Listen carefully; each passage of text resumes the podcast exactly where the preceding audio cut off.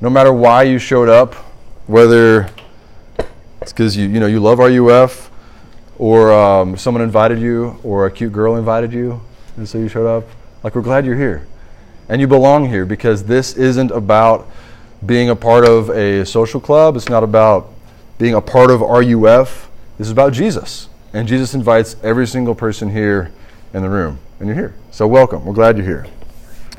And um, I want to introduce this is kind of an interesting night because this is the precise 23rd anniversary of RUF at Washington and Lee.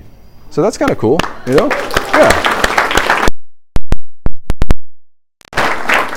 And and on this particular night, we have uh, the couple who actually God used to found RUF at Washington and Lee here among us in the back. John Pearson, Laura Pearson.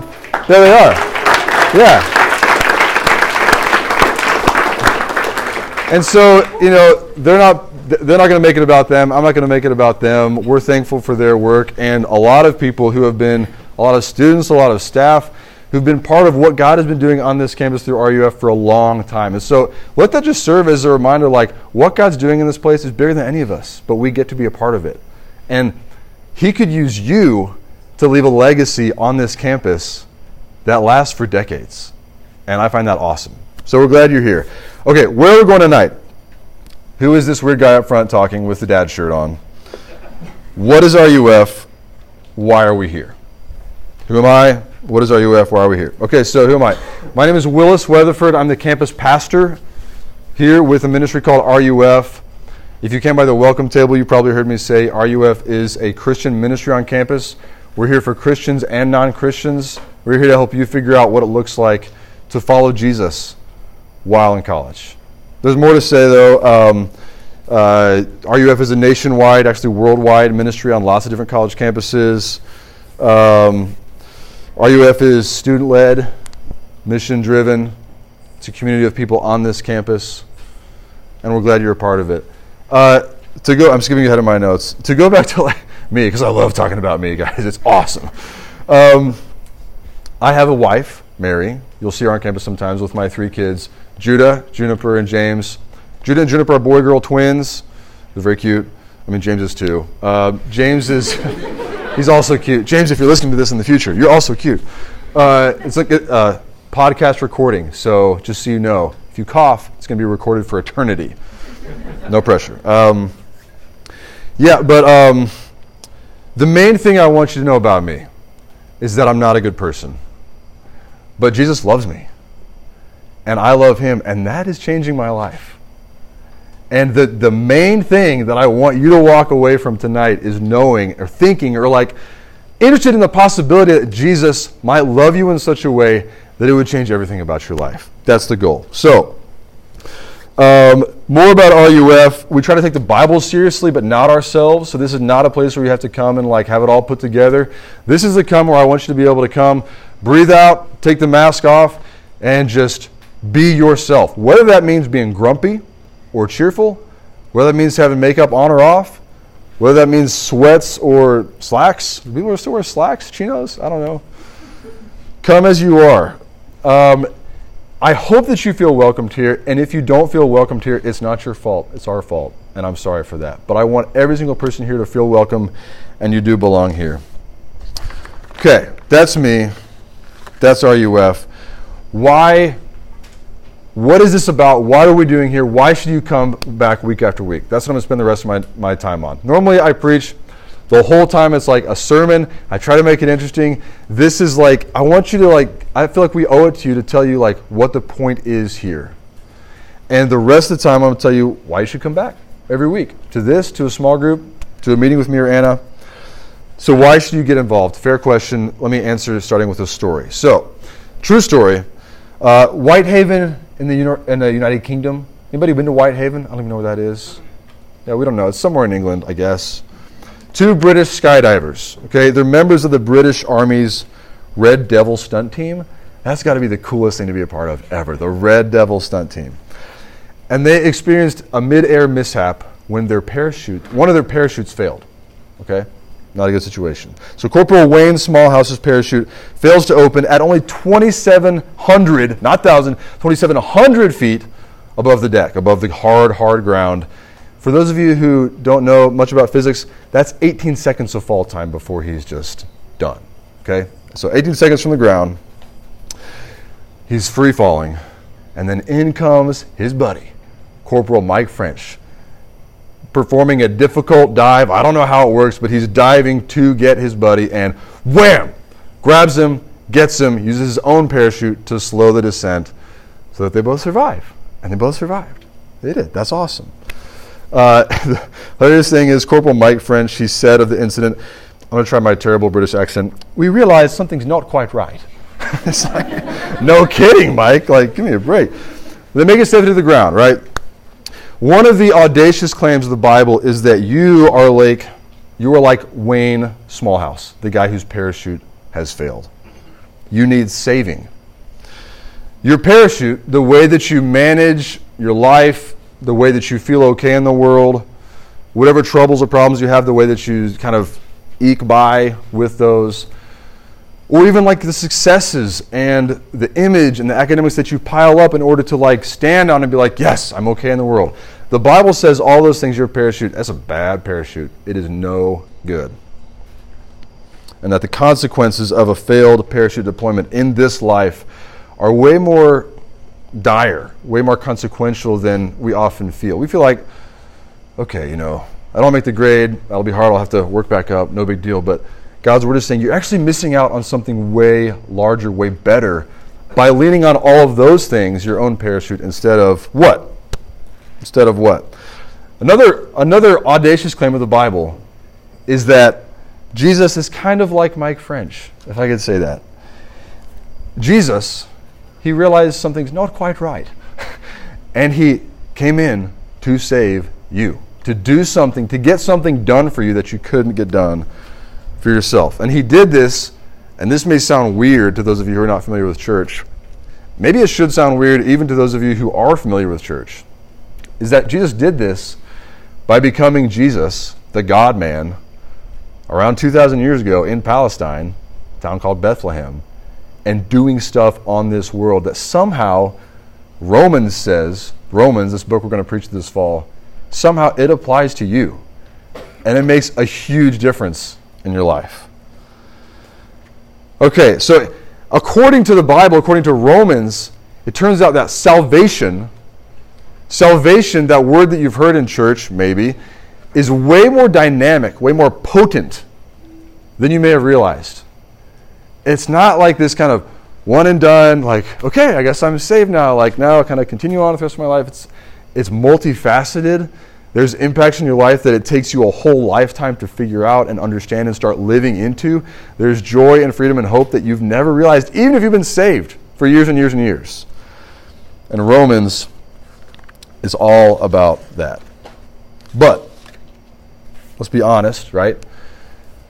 If you came here tonight, whether you whether this is the first time ever showing up to the Jesus-y type thing, or you've been going to church and youth group and stuff for your whole life, we may have questions for Jesus, right? Like, this is W&L. This is where you come to like ask good questions and learn how you're asking maybe even the wrong questions and ask better, harder to answer questions. So what are the what are the questions we have for Jesus?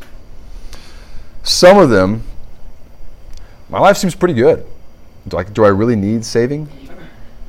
If I'm a Christian, why does Jesus seem so boring? How can I believe the Bible when it has such outdated views and, and, claims that such crazy things are true? Even if Jesus really did those things, how could that make any difference to my life today? These are valid questions. And the thing that I love about Romans, this book of the Bible that we're going to be preaching through this fall, is that it takes every single one of those claims very seriously. It doesn't shy away from them at all. It tackles all of them head on, and it never blames you for asking them. Maybe you've been blamed in the past for having like doubts and questions and not being really solid. Romans doesn't do that. God's okay with you having questions. God actually expects faith to not be that easy for you. And so he put this book, Romans, in the Bible, so you could ask. It actually teaches you, like, no, no, here's the really hard questions that you should be asking of God. Let's answer those together. So, quickly tonight, I want to read just two verses from the start of this book. So, a little bit of context Romans is this letter written by an apostle. Uh, apostles are these guys who actually lived with saw, spoke with Jesus, right? Paul is one of them. And he wrote this letter to people in Rome, Romans, right? Christians in Rome. And so the whole thing is a letter, and he starts the letter like any other letter, kind of introducing himself and then saying a few introductory things to them. Real quick before we go to this passage, which I think, is it printed on there, Anna? I think. Anna, it's printed on there? Yeah, it's on there. Before we go there, why are we going into the Bible? Is it just another, like, one of the grab bag of holy books? We actually believe, I'm inviting you to believe, even if you don't, that the Bible is God's word to us, that it truly reveals Him and is therefore trustworthy.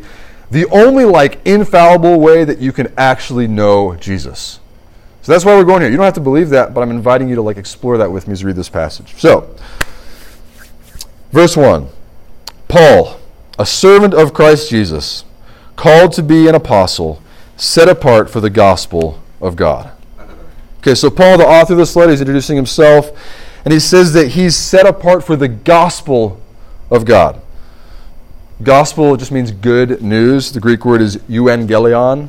Those of you classics people who are studying Greek, you get that? You, good, angelion, message, good message, good news.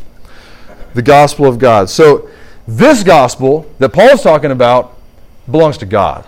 It's God's gospel, the gospel of God, which opens up the possibility that there might be other gospels. So, I want to ask you, what's your gospel? What is your good news that you brought in here today? What is the most important thing in your life as a student at W&L this fall semester? So fill in the blank. Okay, diagnostic questions. The best thing that could happen to me this year at W&L would be what for you? The time in my life when I felt most at peace was when I had what? The reason I'm not happy is because I don't have something. I'd be destroyed if I lost fill in the blank. As long as this thing happens, my life won't be a failure. When everything is going wrong, I turn to what is it? I feel worthy as a person because what is that thing for you? That's your gospel. That's your good news. That's the best thing you have in this life. I hope it's Jesus. I got to be honest with you. I'm a Christian. I've been a Christian a long time. There's a lot of other things in Jesus on that list for me that I turn to, that I hope for, that I look for. Those things are your parachute. And we feel like if you can pack it just right, if you can jerk the cord hard enough, it's going to work. It's going to inflate, and you're just going to be okay for the rest of your life. The next couple weeks, Romans chapter 1 and 2, is devoted to helping you critically evaluate your own parachute. To get really curious about it and be like, is it maybe not actually going to do what I want it to do? Is it maybe not actually going to save me? Can I rely on it? And then Romans 3 through, 8, 3 through 8, the next five chapters, where we're going to spend most of the time this semester, is when the good news comes in, right? They're devoted to showing you the many ways, the manifold ways that Jesus is good news. His gospel is so much better than what you got going on right now. It's so much better than the other things that we turn to and try to piece together to make ourselves okay. Some of those things. What your true identity is, how you can discover it, where you belong, how you can be set free from this endless march of performance and perfectionism that all of us find ourselves on, what your purpose is, and how you can live into it. To put theological language on it, which we're not going to do a whole lot of theological language, but for those of you that know what these words mean adoption, union with Christ, justification, sanctification, our inheritance in Christ. Like these are cool things. And it's all because He loves you. Every single thing we're going to talk about this semester, Jesus shows us because He loves us. That's where the passage turns here as Paul concludes his introductory remarks, verse 7. To all those in Rome who are loved by God and called to be saints, grace to you and peace from God our Father and the Lord Jesus Christ. The first and loudest thing that Romans wants to say to you is that God loves you. Jesus loves you. If you walked in here tonight and um, you know that's news to you, you felt like God was angry with you because of something that you do- did, or um, with you because of something you did or something that was done to you, maybe just kind of low level disappointment with, like, man, I spent so much time on you and now you're not really following me. Romans is saying to you, listen, we're going to talk about who the Romans were. This letter to the Romans, not good people. and Paul says to them, love. The first thing God wants to say to you is, He loves you. You're never so bad that you're beyond the reach of God's grace. You're never so good that you're beyond the need for God's grace. So, my invitation to you is dig in here, guys. This is good. This is worth really sinking your teeth into. Join a small group. Like, join the GroupMe, find out what the small groups are. Come to fall conference. If you need a scholarship, we can pay your full way. Just tell me how much you need 50%, 75 100%. Get you there. It's going to be a smorgasbord of the gospel. Come back to large group next week and every week after that. Set up a meeting with me or Anna. Maybe if you're like, okay, this whole RUF thing, a little weird, they're singing weird songs, not super into it, not my vibe, that's okay. I would love to meet with you and just see where you are at and where you find a question for Jesus. Let's talk about that. Talk to me afterward. Let us, let me, let Anna point you to Jesus because he loves you. So thank you for coming. Thank you so much for coming. Let's pray. Father God, Lord, we thank you for your word. We just barely dipped into it, Jesus. I'm so excited to get into the rest of it. But I pray that even just these brief, tiny little snapshots, snippets from Romans, you would convict our hearts of your goodness and your immeasurable love for us, Jesus, that is it changes everything. It changes everything in my life, Jesus, and I want that for all these people. So don't let us walk away from here without a, a, nagging question in our heads like, what if it's true? What if it could become more reality in my life, even if I believe it is true? We just look forward to more time in your word, Jesus. We pray all these things in Jesus' name. Amen.